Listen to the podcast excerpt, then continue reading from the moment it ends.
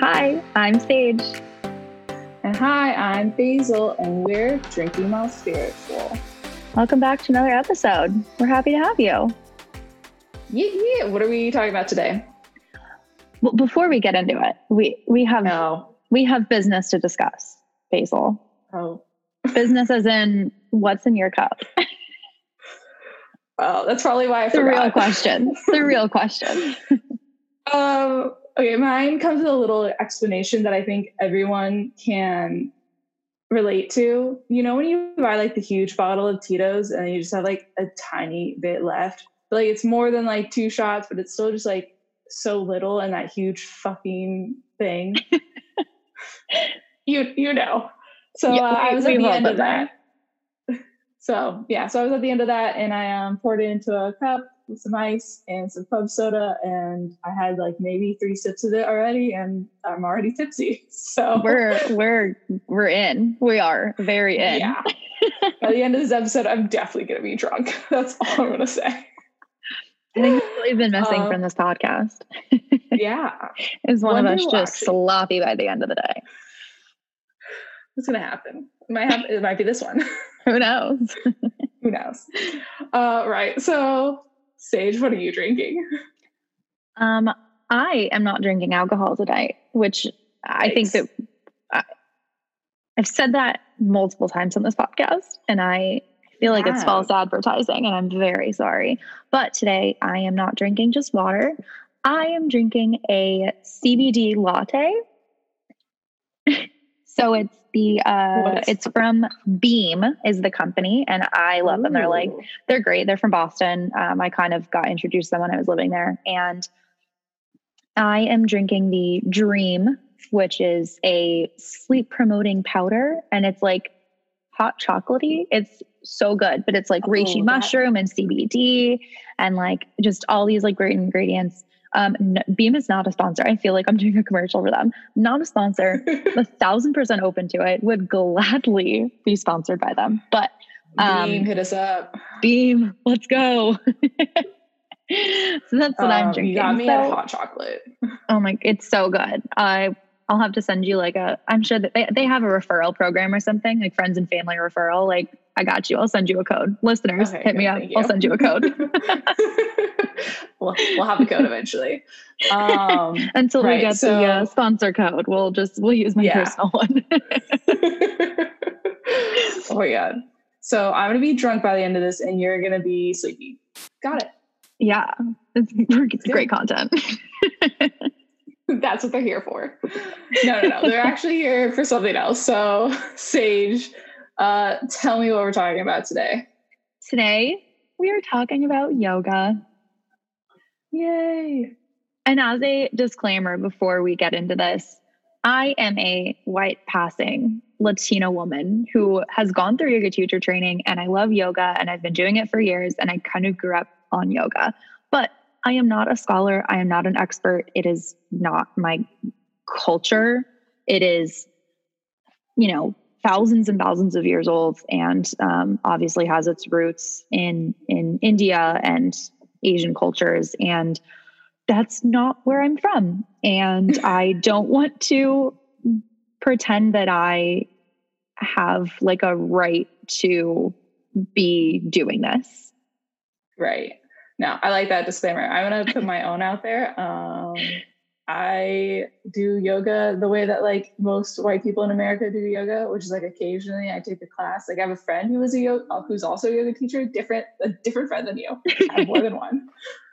More friends than me? What? How dare you? yeah, shocking. but she sometimes does um, Zoom classes every Mhm. Saturday, and that's that is literally the extent of my yoga. Like I've done it in the past, but I know absolutely nothing. Like I am like clean slate. Okay. Well, that's where we're going to come in today because I think that everyone knows the like, I'll, I'll start using the lingo already. Everyone knows what the asana practice is. So, asana is like when you do the yoga class, it's the physical class of the movements that you go through. So, asana is, is postures, um, poses. So, that's why like at the end of uh, if you ever have a teacher who teaches um, and uses the sanskrit words for the poses like tadasana mountain pose. All of them end in asana because it's the, the pose. Oh that oh wow. Okay. Yeah.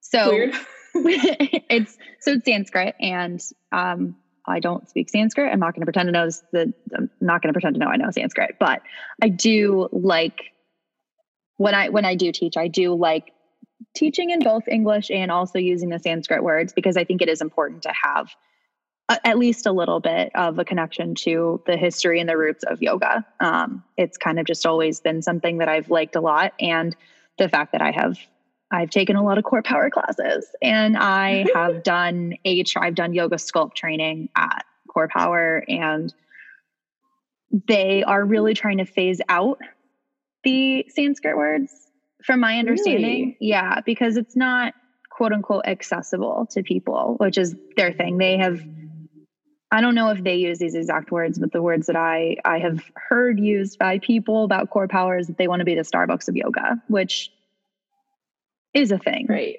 that they could say. That's... And I think they're doing a great job of being the Starbucks of yoga, but um, I don't personally think that that is the best way to get people into yoga. I think that's a great way to get people into physically moving and doing workout classes. Yeah.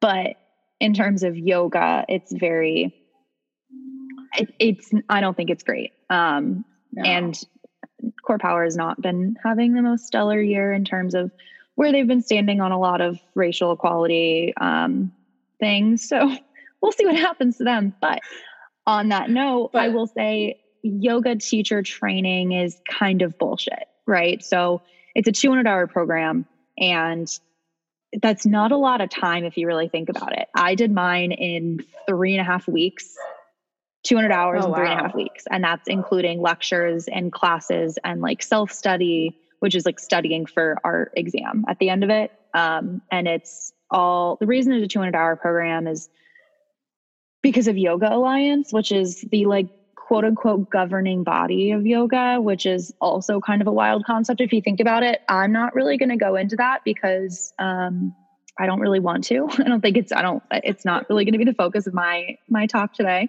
But I think if you really do want to hear some really intelligent people talk about it, there's a really good podcast called Yoga is Dead. And they have two seasons, oh, I, I, think. That. They're so great. Um, they're they're incredible. And like they are more of the people that you should be listening to to talk about yoga than me but i'm going to do a very bird's eye view intro to yoga and what it means and and the eight limbs.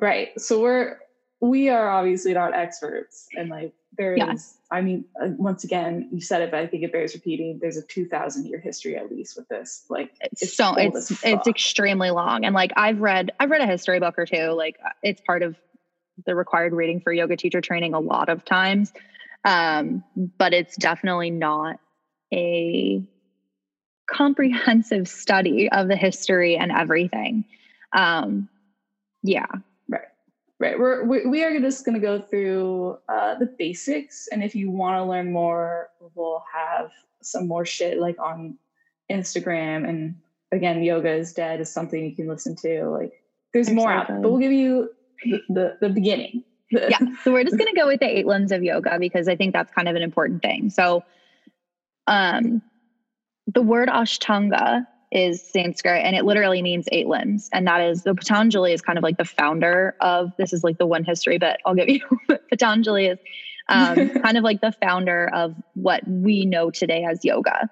So he lived many, many years ago. Um, and he has kind of he created this eight limbed um, guideline overview for a meaning and purposeful life, which is yoga.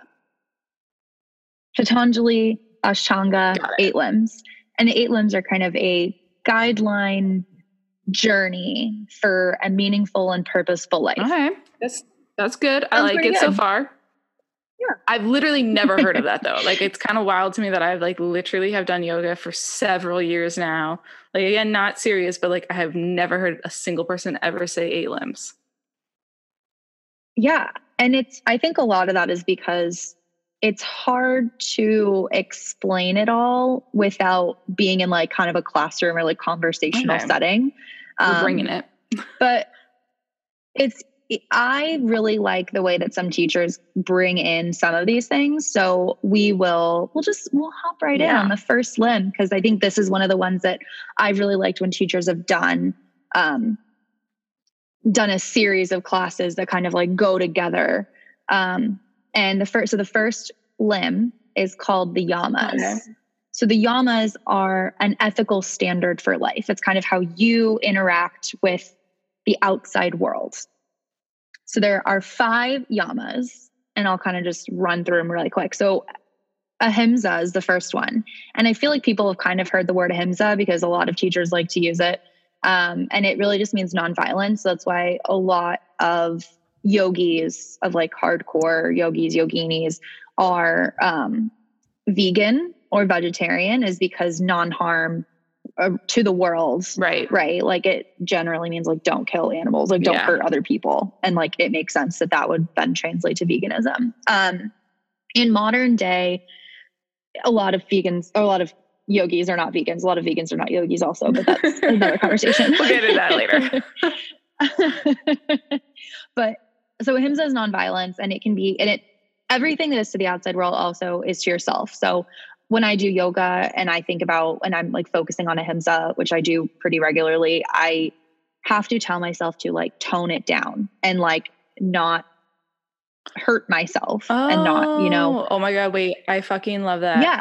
Um okay, wait. Sorry, like Yeah. briefly when I, when I went to therapy, um therapy is amazing. Everyone go. But anyways, but like one of my God bless therapy. my therapist would always tell me like at the end of it, it's like be gentle with yourself and like that is Mm, the himsa right there. Like I like that. Yes.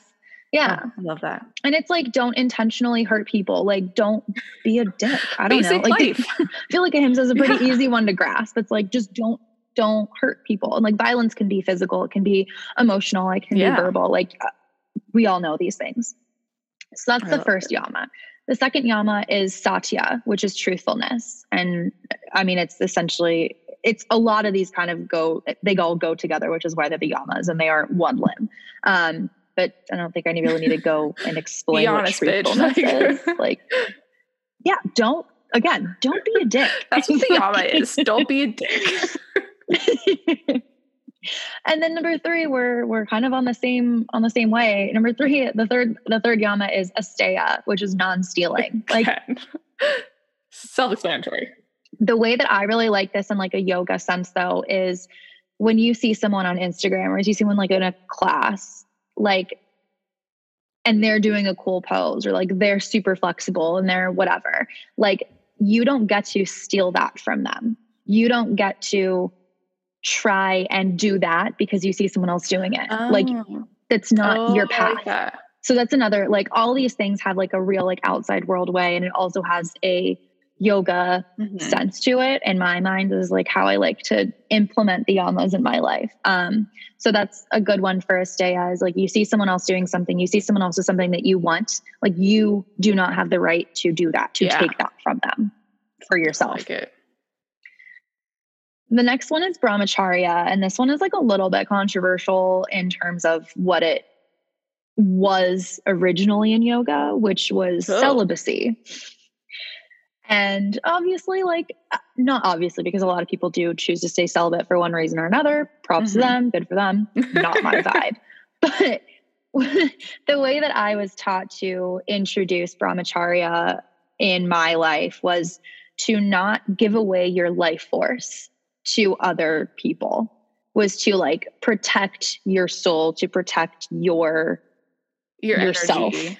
and to exactly and like which makes sense because sex is a very very you know raw energy Yeah. exchange kind of like at its core um so it it it can these things can change over Yeah. time and how they're interpreted but that's brahmacharya and it like it was celibacy it's continence as i believe the actual word that um, is used in like most textbooks that's what i have written in mine and then the last one which is my favorite of the yamas i don't know if i'm just supposed to have favorites of these but i do and this one is aparigraha and it means non-covetous. Is that a word? you made that shit up. I don't know.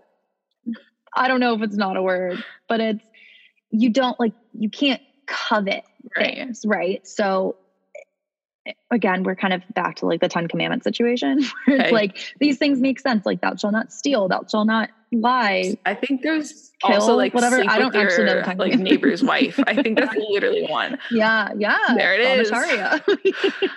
Hello. So aparigraha is you like don't covet things, right? And it's so the way that I and my one of my favorite teachers in the world, she has the Sanskrit word for parigraha tattooed on her, and I respect the absolute shit out of that. Um, and I really want this to like really resonate with people because it's it's kind of the same it, it kind of goes along with asteya in terms of not stealing someone else's Mhm. things but it's don't covet something that like doesn't belong to you don't covet things that like aren't in your path they aren't in your practice especially um and really just like let stuff go Yeah. like it's it's the sand metaphor where it's like you can grab sand and the, the more you hold on to it the quicker it releases the quicker you run out of sand in your hand but if you hold it with a cupped hand it stays and that's kind of i think the best metaphor for parigraha Okay. Okay. I like it. And that's these are all that's all yamas, right? There's five. Okay. these are the yamas so the five yamas Basically, don't be a dick.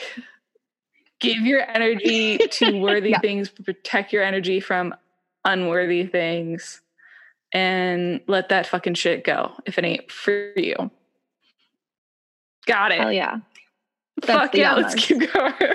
Got one limb let's go second limb the second limb is the niyamas and so if the yamas are kind of your relationship with the outside world the niyamas are your relationship with yourself. So it's self-discipline. Um, so they kind of go along with it. So the first one which i believe is is so important to everyone is Mhm. saucha and that is cleanliness. Don't Fuck be a dirty yeah. motherfucker. Just like take a shower. I don't know. Like and it it talks about your space, you know, cleaning up after yoga, like every, like uh, if you go to, remember when we used to be able to go to yoga classes and people would like clean up their mats at the end? When like you would clean off the blocks before you put them back in the stack. Oh. Saucha, just take care of your space, take care of yourself in like a very cleanliness manner. Um, Samtosha is the second one, and it's contentment. It's exactly what it sounds like. Just it, it kind of goes along. Uh, these these will definitely go along with the niyamas because or the yamas because everything in the eight limbs kind of Right. builds on the next. So santosha is contentment. Tapas is heat, and it's spelled the same as like the food I was tapas. gonna but say. it's very different, obviously. so now I want tapas. This is definitely the vodka talking. yeah, absolutely.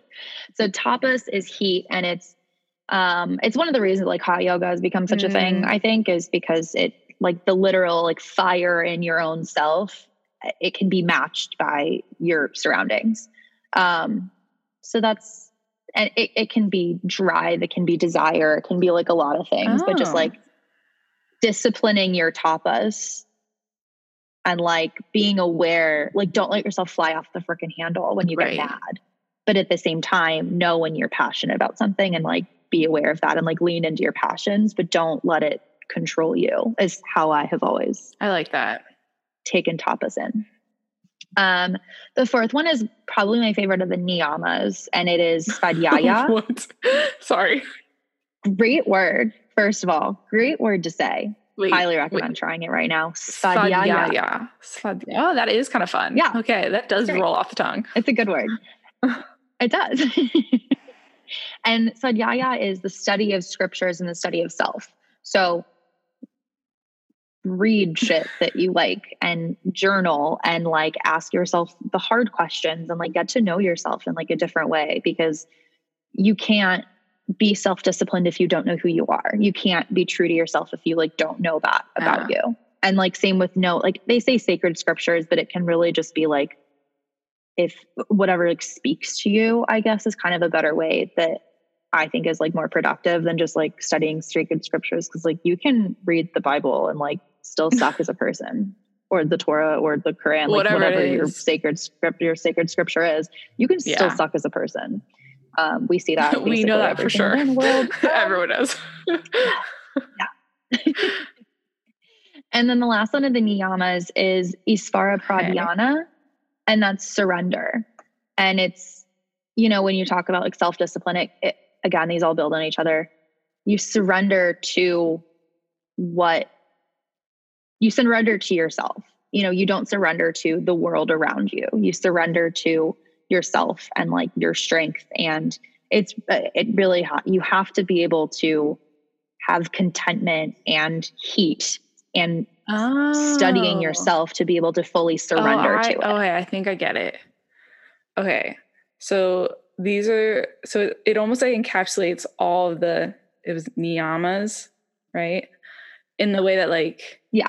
like you have to be clean and content, like know your passion and know yourself, and then when you finally know yourself completely, you you don't try to become someone else. You just surrender to who you truly are. And you stop like let the Yeah. stop the bullshit from like affecting you. Like you are you are you. Yeah. This yes, and this is not I'm not saying that this is like the only interpretation of them. Like this is how Yeah. I use them. I really highly recommend like like looking into these because the the path of yoga, this Ashtanga path is like it has kind of like changed my outlook on Mm-hmm. a lot of things on life. Um so we'll we'll just we'll keep going and maybe Honestly, like we're why. two in, and I'm already like, give me your books. Like I'm curious. I want to know more. Let's go. I'll I have a I'll have a recommendation list. We Oh, can put yeah. some links up. Um the third limb everyone knows, and that's the asana limb. So already you realize like that's not the most important part of yoga. It's the third Oh. of eight limbs. Like we're almost halfway Right. in and we're at asana, which is what These are the everyone postures. does. These are the poses. So Got it. yep, this is physically going to class. We're not going to spend time on this one because um, I don't. It's literally the most easily accessible one. Like It's it's what everyone. which one's um yoga, the one that you do at the end? Is that vana, va, the one the corpse pose? Shavasana, Yeah. corpse pose. Yeah. Yeah, Shavasana. yeah. We we know. So okay, so we'll like really quickly go into corpse pose because I think it's one of the most interesting poses that we have, and it's not an easy pose. Like, yes, it's Yeah. laying down, but it's it signifies the death of your practice, Like and then you roll over to fetal Oh. pose, which is the rebirth of your day or your night or your whatever. So you're coming off of your mat. You are letting your your the physical your your asana practice for that day or for that moment, whatever. Some people do yoga eight times a day, whatever. You are letting that section of your practice die. And you are rebirthing yourself into the world using what you learned on your mat oh because it's all based on you know it a, a lot of this is based on religion and and tales Yeah. and all these things and it's a karmic Yeah. circle right so it's not like you die and you forget and you move and like that's it like you die and then you rebirth and you take what you learned from your past life and you oh move I on love this. Okay, I almost am Mm-hmm. sad that like yoga has become so whitewashed that like we lose this because yeah this makes it so Yeah. much better than the fact like because before that pose would just me be like i'm fucking exhausted it's over okay love you rest Right. And the thing is, like, I don't think that we teach Shavasana well in America. I've taken classes in Ohio, LA, San Diego, Boston, New York, I think Atlanta. Like, I have taken uh, Colorado, probably, like, almost every single place, Arizona. Like, I've taken class in a, a lot of different places. And I don't think I've ever had anyone teach Shavasana right well, except for in my yoga teacher training. And that was because we were doing a whole lecture on Shavasana, basically. It was like a it was a shortish lecture, but it was a whole thing on Shavasana. And um it's not just like you lay there and relax. It's like there are you are still supposed to be in a specific posture with alignment and things like this that are in that. But like we don't do that as well. And it's the same thing as mountain pose. Like mountain pose, you stand there, Tadasana, you stand there, and everyone's like, oh cool i stand here and it's like that's not not necessarily what it's supposed to be physically even just in the Yeah. posture you know but it's that's a whole other thing that we can get into if i like if we ever want to do like a yoga zoom yoga class like i'm i'm all in i'll do it but i i don't i don't love it because i can't adjust i can't tilt your hips the perfect way that they're supposed to be. I can't, you know, adjust your arm. Like I love being able to like do the physical assists, but not everyone does, and that's totally fine. And like It's again, a whole different like, thing. You know, not every teacher is the same. Yeah. Blah blah blah, whatever. Anyways, Anyway, we've spent more time on the house than I met. tangents again. what podcast they're made of. Um, okay, so the fourth limb is really, really, really important, um, and it is pranayama, and it's breath control. Mm. So prana is the life force. It that's I don't know if that's the direct um, Sanskrit to English translation, but that is yeah. that is what it is. So pranayama is a life force Oh. extension. So it is believed and it is it's it's basically true. You can train your body to extend your life What? because What? so the whole if you think about your breath as a circle, right? And you think about your life as a circle, every inhale is a birth and every exhale is a death. Oh. So you can teach your body to extend the birth, the life. And you can also, so there's these like crazy tales of people, and I don't, I'm not going to say that I know that they're true or false, but there are these crazy stories of these, of, of yoga masters from ages and ages ago, I think including Patanjali, who I was talking about earlier, who were pronounced medically dead because they could control their breath so much that they made their heart stop. And they had a doctor check it you know? And then they were just like no and then i just inhaled. No, no, no, no. and i'm like excuse me?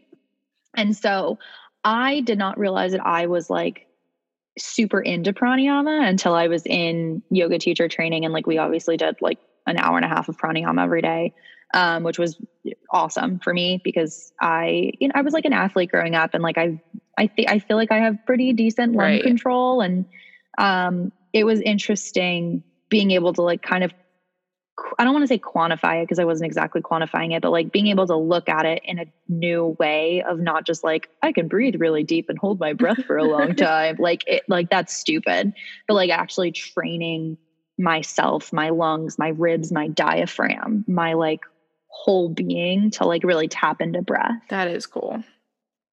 This is- And so it's a connection between and you you can connect your breath to your mind to your emotions. Like you can physically bring yourself out of fight or flight mode Right. just using your breath. Because it's all about your nervous system and you have your CNS and your PNS Yeah. and like, you know, whatever. But it's all very it's all and it's all very, very science based. Um, but you can breathe your way out of freaking out. You can breathe your way out of a fight or flight mode.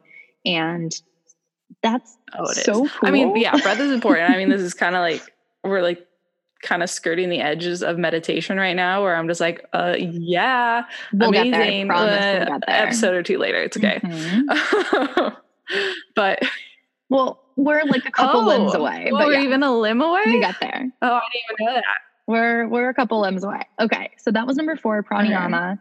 Number five is pratyaharya, and this is kind of where we get into meditation, but we're not quite at meditation. So pratyaharya is a withdrawal, Oh.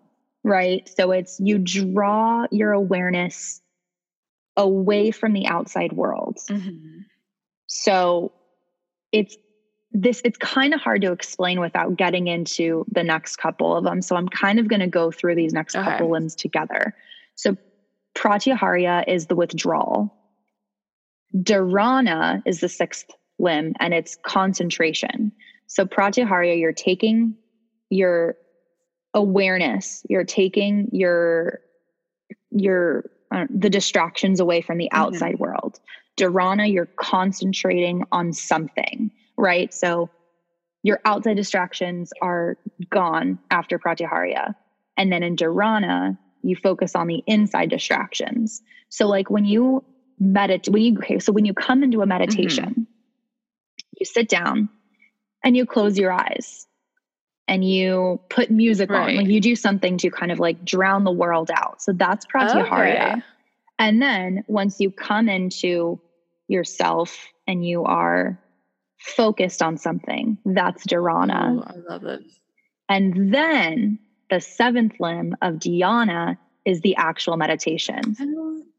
So it's step one, step two, step three. I Yeah. mean, but it's five, six, and seven. Um, and it's so dhyana is meditation. It's they they say um, it's awareness without focus, and so it's kind of that like deep meditation stage where you are aware that you are a physical human being that exists and like there's a world but you don't you're not focused oh, on any of it. You're just you're just aware. And it's i think that's hard to explain if you've never done a full meditation if you've never been into a state of yeah. dhyana i like and like uh, so you and i like we 100% yeah. get it but it's hard to explain to someone who's like what do you mean you're aware but you don't know like it's it's a weird it's, it's a weird hard. concept that i think if you've been in like a good meditation yeah. it's that's the only way that you really fully understand what it is supposed to mean and it's really hard because it's not something that it's like again we have to come back to the yamas and the niyamas of the non-grasping and the contentment and like if you've never felt that like that's you, it, this the eight limb path is what right. this is right so you're just getting there you are on your way there. You just might not be there yet. And that's also totally okay because let that shit go. Don't hold on to it. It's like sand, yeah. you know, we're bringing it back all the way to the beginning. In a circle. But also like that. Exactly. Dhyana, right? That's how you say it.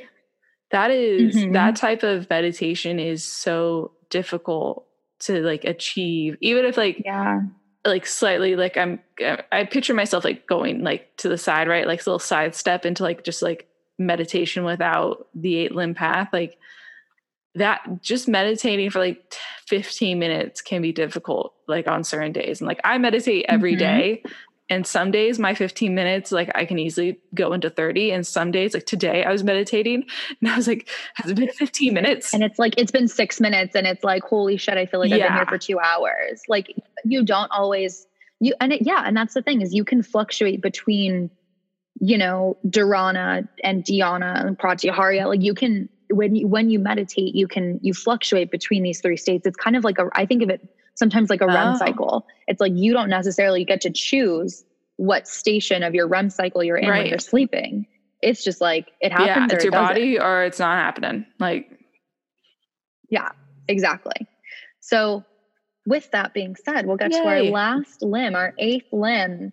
And Patanjali, I like looked this up earlier to make sure I got it right because it's kind of a, it's, it's a fun one. Um, but Patanjali called it a state of ecstasy, where it's kind of like enlightenment, but it's a goal and a journey. You know, it's kind of like the summation of this eight limbed path. And it's not something you can have and it's some but it, you just get to like be right. in it so it's kind of like what we were saying about meditation is like you don't always hit you don't you don't always hit dhyana you don't always hit samadhi when you hit samadhi you just have to be in samadhi because you don't know when you're going to get oh, samadhi. you just enjoy it. You just you get it you enjoy it mm-hmm. and you let it go when it goes because it kind of will go. Yeah. Yeah and it's like a you you you lo- you merge with your focus right? So earlier we had we had withdrawal we had concentration and then you have meditation but this is you merge with whatever you're focusing on whatever you're meditating on and you become like they say like you become one with everything and so it's kind of like a transcendent it's a, the easiest way that people kind of like understand it is enlightenment it's even though it's not exactly the same thing like but it's it's it's kind of as close as we get in yoga to using the word enlightenment. I like it. That is, yeah, that is so. I, I like. I really enjoyed this, but I'm also just kind of so sad that I have done yeah. yoga so often. And like, I just remember this. I literally took a yoga class in college, and like, it was an actual like physical mm-hmm. like we did yoga every day like class, but like there was a class component to it. Didn't learn this fucking shit right yeah and it's i think it's really sad so like i love i even in so like i did a lot of as i said earlier i'm trained in yoga sculpt at core power. Like i've done a shit ton of core power yoga sculpt classes and like that's all fine and dandy. It's a great workout. Like props to them for coming up with it whatever. But i have a couple of, of teachers who i love to death and they will regularly do a whole series on the yamas or the niyamas or the chakras and do chakra balancing yoga sculpt. And I think that that's so important that they are really kind of like living up to their title of yoga Mhm. teacher. Yeah. And it sucks. It sucks that like there's so many, there's thousands and thousands of yoga teachers in this country alone, and our two fucking cities alone, who don't give a shit about any of this or like don't try and do anything with it. And I, I think it's, I don't know, It I think it's sad because I think this stuff is really cool. And I have, I mean, I'm literally about to start another teacher training in a couple weeks because I just want more. And like it is more of an asana practice. And I will admit that off the top of the off the top of this, just because um I I don't want to come off like I'm gonna come back and try and be some enlightened asshole. But like you know who we are. I always want to learn from like different people and like there's there's so many different perspectives even within yoga that like I don't think that not doing something that wasn't what I want to say. Um just like I, I just think that like everyone in the industry I hate that it's an industry, but whatever, we'll go with it. Um, everyone in the industry like has something to offer, whether it's just a physical asana practice or if it's like a very true, you know, different kind of yoga. So there's a million different kinds of Right. yogas. Um, what do you know? What kinds of yoga you've I done? do actually, because again, I, I'm a bit more than the average person, and I actually have a favorite, which is True. not the. It's not the normal me. one. It's actually Kundalini. I did. I did a class, a few of them. Actually, like where we grew up, there was like one that was like in between the two houses when we lived like super close together. Exactly. I know the one you're talking about. and they had yeah. like they had that class Mhm. there. Didn't we go to that I think place so. together one time? Yeah. Okay. Right. was-. But I did a Kundalini class, and I think I've done it like once or twice, and it was like one of my favorite ones that I've ever done. And I think that's because it kind of hit more. It was less of like a workout, workout. Like it wasn't just like a straight like I, Mhm. sun salutation. Like that series is actually my least favorite thing. You don't like a sun? Oh my god, I love a sun sal. I probably do 15 sun salutations a day. Literally, whenever I get a notification on my watch, on my like Apple Watch that I have not stood that hour, I will do five sun sals just to like, because I it tells me like, Ugh. hey, you've been sitting for too long, and I'm like, oh my god, you're right, and like, it, it's a whole energy thing for me. I freaking love a sun sal. I And I feel- I hate that I say sun sal, but it also is so much easier to say than, than sun salutation. It's easier to say than Surya Namaskar, which is what the Sanskrit for sun salutation is. Um, yeah. yeah, I love a sun. Why do you not like them? I think it's just because I, I you know I don't know if it's because it's like a movement that I've done in so many of like my like I'm gonna call them basic yoga classes. They're not basic, but like they're definitely the ones that we're all thinking about when like we go to like a teacher that like doesn't say any of the Sanskrit words. We always do so many sun sals, and I'm always like, this is boring. Can we do something else? Literally, there's got to be other poses. Yeah, but I think that's kind of like the beauty of them is that like they are the basis of. I mean, I from what I remember, from my understanding of of where sun salutations came from, it was literally a ritual to welcome the new day, and it was like something that you do every single day, and it's it's part of a morning ritual. Like uh, it was probably like one of the OG morning rituals if you think about it. like you know it, it's the same every single day which is the same as the sun you know it's been around for i mean the sun's been around for millions of years. Yoga hasn't quite been along around for that long but it's it, it's the same every single day day after day. And like i don't know i think i take a little bit more comfort in that than you do. Maybe. capricorn aries sorry, we're yeah, go no, it's a new day, something new. but it's honoring you know it honors the sun through a dynamic movement and like they're not hard but they're not easy you know no. There's- yeah that's That- that's really i think that's interesting that you don't like them Yeah, no, I think, and I think it, though it goes back to the like favorite classes that I've taken are not like the the normal one because like we talked about Kundalini, but like another one that I've done is Ashtanga. Am I saying that Mhm. right? yeah And that was the one that like we like it was slow and like we did like, and it was just like we focused in on the it's pose so deliberate yeah yeah and i like like that deliberate and i guess like part of my reason why i don't like sun sals is like maybe also because i can't get the rhythm right And so then I'm like, oh I'm my god, that is like the right. basis of Ashtanga though. Like they do, they go hard on the sun sals because like so. I'll give a really quick background about Kundalini and Ashtanga because we've talked about them. So Kundalini is all about like the life force energy, right? They, the, it's Right. the, the, they're uh, something about a snake.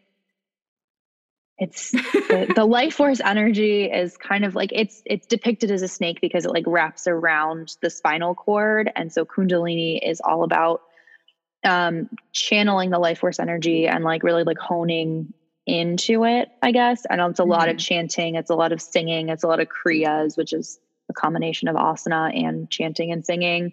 Um It's fun. Not It's for everyone for sure, but like I like it. I have to be in like the right mood to want to chant. And I feel like it's like very frowned upon in like Western yoga, which is also sad because there's some Right. really like, there's some fun chants that like I learned at teacher training that I still think of kind of like on a regular basis because of like what they are and like what they mean. There's one that's like about building partnerships. There's one about like new ventures. There's like a couple of these things that I like think about pretty regularly in terms of chanting, but that's kind of like a whole other situation that we could go into one day. Um, and then so that was Kundalini. It's like it's, it's the snake, and it has um, some like sexual connotations to it as well. Um, but that's like only in like certain sects within Kundalini. Like it's I don't know. Kundalini is kind of a uh, a separate thing from what my practice is. But then you also mentioned Ashtanga, and I said it was very strict. Um, so they have like different series of Ashtanga uh, vinyasa. So vinyasa is a flow, but we'll get into that in a second. Um, but Oh, so man. you have to be able to master one Ashtanga to move to the next Ashtanga. So there's like Ashtanga, like beginner Ashtanga, then there's, you know, Ashtanga one, and there's Ashtanga, you know, and so you kind of have to, I know it a lot of places that I have moved to and I have, because I move all the time. Um, I've looked at yoga classes and I've yoga, I've looked at yoga studios that offer Ashtanga, and it's like, you have to prove that, you know, if you want to take Ashtanga one, you have to prove that you've done this many hours of Ashtanga beginner or like Ashtanga, whatever it is. Like, and it's, oh. it's very strict. It's a very interesting. Um, my one of my, I think my cousin is uh, trained in Ashtanga and she loves it, and I, it's too strict for me. I like having a flow, so I'm more of a Vinyasa, Hatha, Yin. Really, uh, Yin is very very different, but I I love. I'm much more of the like Western yoga kind of person where I really like it. I really love a vinyasa, which is if you've been to Core Power, you've taken a vinyasa class, but it's flow, it's powerful, it's um, breath to linking breath to movement. You know, it's um, it's kind of what Western yoga has become, because it is so movement based because it's a fitness class. Um, and then Hatha yoga is kind of anything that's a physical movement is Hatha yoga. I, it's it's kind of like the overarching term that like is an introduction to the physical practice of Ashtanga or um, other ones that we can talk about. Uh, Iyengar yoga is actually really interesting. So it's kind of the same idea as Ashtanga, as you have like you have to master one grouping to get to the next grouping. And Iyengar is cool because you really, really break down the poses into the absolute most proper form right so it's a Oh. lot of props it's a lot of props and it's like using the wall using a stool using a chair using bolsters and whatever and it's getting every single piece of your body separately into the pose that it's supposed to be in oh, that's cool. so it's very, it's definitely not for everyone because it's not a very like yoga e class. It's kind of like, okay, move your hip two degrees outward, like oh, ro- so rotate. precise. Like it's so, it's very precise. And it was, I think for me, it was really interesting getting to do it. I'd never done it before when I went into training. And then we had a really, really good Iyengar teacher who was a teacher at my teacher training. Um, and he, you know, just kind of like, you kind of have to be okay with getting adjustments in Iyengar because it's Oh. because it is Yeah. so very much about like the positioning of your body that it's like if you don't understand the meaning of externally rotate your humerus but then bring your wrist inward like if you cannot fully grasp what that means you need someone to physically rotate your humerus out and rotate your radius in and like not everyone's okay with that and that's again totally okay but like Yeah. you might not want to go with Iyengar. Um, just because it's kind of like the nature of it. But it's really, if you want to get to like the root of the poses, I still to this day think about when I go into Warrior 2, Virabhadrasana 2, um, I still think about the day that we did the Vera series, the Vera, the Warrior series in Iyengar. And I was I probably had like bruises of how much this guy was like for like because it's it's like so, moving. Yeah, just like moving me because like I don't know, I have like really tight hips. So it's like I try and move one piece of my body one way and then the other one kind of just moves because it has to because that's just like how I'm built or like that's not how I'm that's how tight my muscles are and like whatever. But um it was kind of interesting that like I think I was more sore from an Iyengar class than I was for like, you know, two hour long vinyasa classes. Like it was hard. That's cool though. Like it's nice to like it's it's cool that like there is a practice in which like you really have to focus on the actual pose and like every part yeah. of your body. I really like the mindful. It is very like, like meditative also. Like it's because yeah. you have to be very, very aware. You have to have very good proprioception of like, you know, uh, uh, body awareness. And like, yeah, I, you understand it. Like, you know, your middle finger, if you move your middle finger, the rest of your hand is going to move with it. And so like you have to be so aware of where every single piece of your body is in order to achieve I guess uh, achieve is the bad word is not a great word for yoga, but like in order to, yeah. you know, what it's, it's wild. It was really Move interesting. Um, but cool. then I think my favorite that is on the opposite end of this is yin yoga, which is very restorative. You hold poses mm-hmm. for like two minutes. You just got, you just get to yes. chill and it's so good. And it's really good for like circulation. It's really good for flexibility. It's really good just to do something that's not high impact, you know, and like yeah. not that yoga is super high impact, but in in America in the Western world, you know, we really love a HIIT class. We really love a hardcore strength training class. I love berries. I love core. I I don't love core power as a company. I love some of the workouts Moving. that I get from doing CorePower.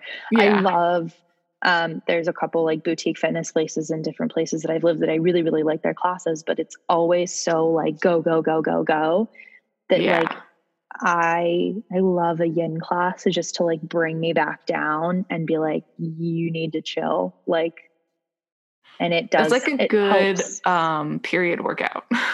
it is. Oh my God. Yeah. Well, especially so uh, real quick, there's there's some there is some interesting you know, old versus new school yoga discussions about what you should and shouldn't do on your period because oh your body is expelling something from itself, right? So that's a very yeah. heavy downward energy, is what they refer to it as, I believe. Um, and so there's a lot of people that say you shouldn't do inversions because it, if you turn upside down, gravity's going the opposite direction, and that's not what your body wants. That's not not the right movement. so it's I don't think there's any science behind it. I think it's just kind of like a thing. But if you go to like a traditional yoga, you know, there's there's a lot of people that say that you should not do um should not do inversions if you're in a period. Interesting. Well, teach their own. That's what I say. it's also like inversions might not be in your practice. That might not be an issue for you anyway. Yeah. But, no, definitely um, I cannot do that. So not even a concern. oh my God. Can I I want to do an inversion workout with you. Would be fun. Absolutely. I love I love to teach inversions. I'm not great at inversions, but I love teaching them because they're super cool. Seeing someone get their first inversion is like so fun. It is it is such a good like teacher moment and that's like it's really indulgent, but like it's a great moment when someone like really hits their first inversion and you're like they're like I got it, you know. and you're there for it. You like it. Yeah. You're like Aww. I kind of helped with that. Anyway, that was a lot about yoga. Yeah. Oh my, that was so much. But it also is like we're gonna have to like do a we're gonna do an Instagram post on like different resources and shit oh, because now yeah. I'm like I really want to do like a yin like flow yoga class right now and I know like, a yin oh. flow so if you go to um you like pause I have it I have uh, I know one of my teachers one of my coaches does um does a yin class. So her Instagram is Katie Be Happy with two Y's at the end of happy. So K A T I E B H A P P Y Y on Instagram. Sign Mhm. up for her um, her uh, newsletter or whatever. Anyway, she hosts a yin class once a week on Zoom, and she hosts a like sculpt or she hosts she does a lot of of um, online cool. stuff. Um, but hit us up on our Instagram, and I will let you. I'll let you know about her boot camps and her yogas and all, All of the the things, that she does because she is such a light in this world, and I love her so much. Um, Aw. so All yeah, right. she- yeah, we'll have that. We'll we'll make a post with all Yeah. with like a bunch of resources and books because now I want to read more books about it. this got me in it. Yes, I'm so happy. I'll send you the link. I'll actually repost um, the teacher training that I'm going to start doing soon because it's uh it's a guy named Carson, and he is doing a pay what you can yoga teacher training. Um, oh, And that's really incredible because there's so many teacher trainings that are thousands and thousands of dollars, and not everyone has the resources to do that. And so it's No. it's pay what you can, except for the twenty five dollars that it costs him to create and ship the manual. So it's twenty five dollars if that's all you can afford at this point in time. Um, me. yeah, like if you just quit your job in the middle of a pandemic. Um, me. oh my god, I'm gonna do this. and it's a five week program. It's two. It's a two hundred. It's a registered two hundred hour yoga alliance. Like it's so cool. So we'll repost him as well. Um, and it's it's it is a like I think an eight hundred and twenty dollar program, but he Damn. is. I mean, which is already one of the cheapest programs I think I've ever seen in my life. Um, Whoa. which yeah it's crazy but if you can only afford to pay for the manual and shipping like then that's what you pay for this and it's incredible um and that's that's when i'm starting um soon i have to like and pick a date apparently. and like we're gonna do it together let's make a whole Yeah. whole squad um so yeah let's let's all get certified as yoga teachers but let's also yeah. remember that that's bullshit and the yoga alliance should not have to tell us should not be like the end all be all of like who teaches yoga because it's fucking crazy that they are right now. uh, that goes into that's a lot. Yeah. It's a lot. It's a lot. It's a lot. Um It's more than we can handle right now, but Yeah. we leave that conversation open for the future that we recognize. listen to Yoga is Dead. They have a really great uh they have one that's called 200 hour program or 200 hour the 200 hour killed yoga. And it's so that's how the that's the format of all their episodes is like something killed yoga anyway. One Oh. of the one one of the last ones they did before they went on their like season break was um, 200 hours killed yoga. And it's a really good um, conversation about a lot about yoga alliance and how it became to be. But i will leave that to them because they are way smarter than i am i think. So shout out to in it. yoga's dead podcast also not sponsored, but like now I'm gonna go off to listen to them too. i highly Ugh. recommend it anyway Okay. so um I like this. now that that's but- over but you did a lot. You taught me so much, Sage. You also got me into a yoga training class. You didn't even realize you were to do that at the end of this, but you did it. So, what I'm shifting gears though. How was your past week? What was your shot and chaser? Um, so my, I would say my shot was was a literal shot, a literal shot of tequila, multiple literal shots of tequila, and something else. I don't know. Um, Saturday, one of my my two of my roommates, they were like, "We're going to happy hour. Do you want to go?" I was like, "Yeah, sure." Go to happy hour, and uh, then we're walking home, and we realized that one of our favorite bars that we live near, who has been doing very well with outdoor seating and following regulations and the whole bit. Uh, they are they're closing their doors forever. Oh, this weekend so was their last weekend open, and so of course we stopped by, and of course that led to shots, which led to other shots, which led to me, um, which what I guess my my chaser from all these shots was that I slept so much yesterday. Hashtag recovery mode. oh Um, my god. so I feel I feel pretty good today though. Like I slept a lot. I I drank a lot of water. I had two and a half meals today because that's generally what I eat in a day anyway. No wait. it's the most I will eat in a day is two and a half meals. I'm having my CBD. Like I'm feeling really good today. So it was kind of like a, I don't know, it was an, it was a forced chaser, I guess. Yeah, I it was like physically very- could not do anything. it was a very rough Sunday for a very good Monday. Yes, exactly. I like that. What was your shot and chaser? Well, mm, fuck you. On that note, my shot is that uh, COVID sucks and I can't take a shot in a bar. Actually, they're Yeah. still closed down. LA, Um, not looking great right now. New York. Yeah, no. LA is we switched to like a new system to figure it out now. the four so phase thing, right? Or the four it's colors now. Oh Jesus. Yeah. So and there's no green because Governor Newsom doesn't want anyone to believe that it's normal yet. So no one can I kind of respect that. Yeah, no, it's like it's But not what's the worst then? If it like stops at yellow? No, th- yeah, this is what I don't like because the worst is my favorite color, purple. Oh, that's a good color. You can't make that the worst. Oh, it's what are literally you the doing, best. Gavin? I'm so pissed. But it's it's purple, red, orange, yellow. So I get that like it technically is part of a spectrum, like it circles back ish. I don't know. I'm help I'm trying I'm trying for him. Yeah. Whatever. Yeah. Gavin, not not our guy right now. no i mean he's doing his best it's not his fault but um but on that my chaser is completely unrelated to this i got a dresser from ikea something i bought when i still had a job Um, just putting it out there and i did some diy this past weekend so it looks really nice in my room I Kinda love like- watching your um your Instagram story of you like doing the whole thing. I was like, look at her, so fucking Yeah. handy. Like, oh, damn. yeah no i like i sand i built it i sanded it i stained it i put in new It looks yeah. uh, doorknobs or drawer knobs. Yeah.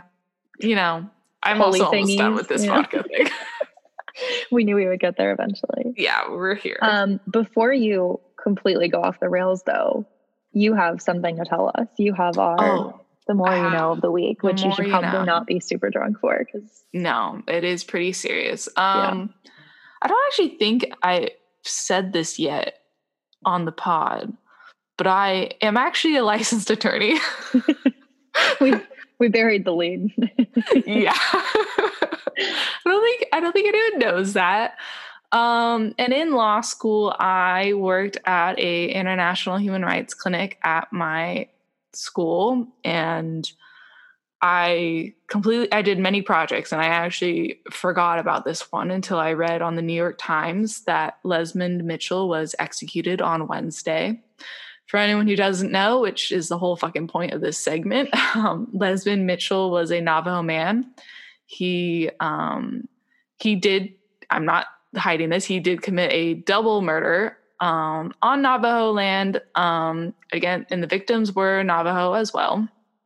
And what you may not know is that um, in in America, this is federal law that Native American nations can opt out of the death penalty when a crime is committed on Native land by Native people against other Native people, which is what this crime was. So that was satisfied, except that in typical fuck American uh, judicial system, they disregarded that and they still sentenced him to the death penalty. So I actually worked on his case about two years ago now, and I submitted a brief to the Inter American Court of Human Rights, which is a whole fucking other thing. I'm not even going to explain it. So sorry, it's too much. It's international law, but it basically was saying like this is illegal for America to execute him.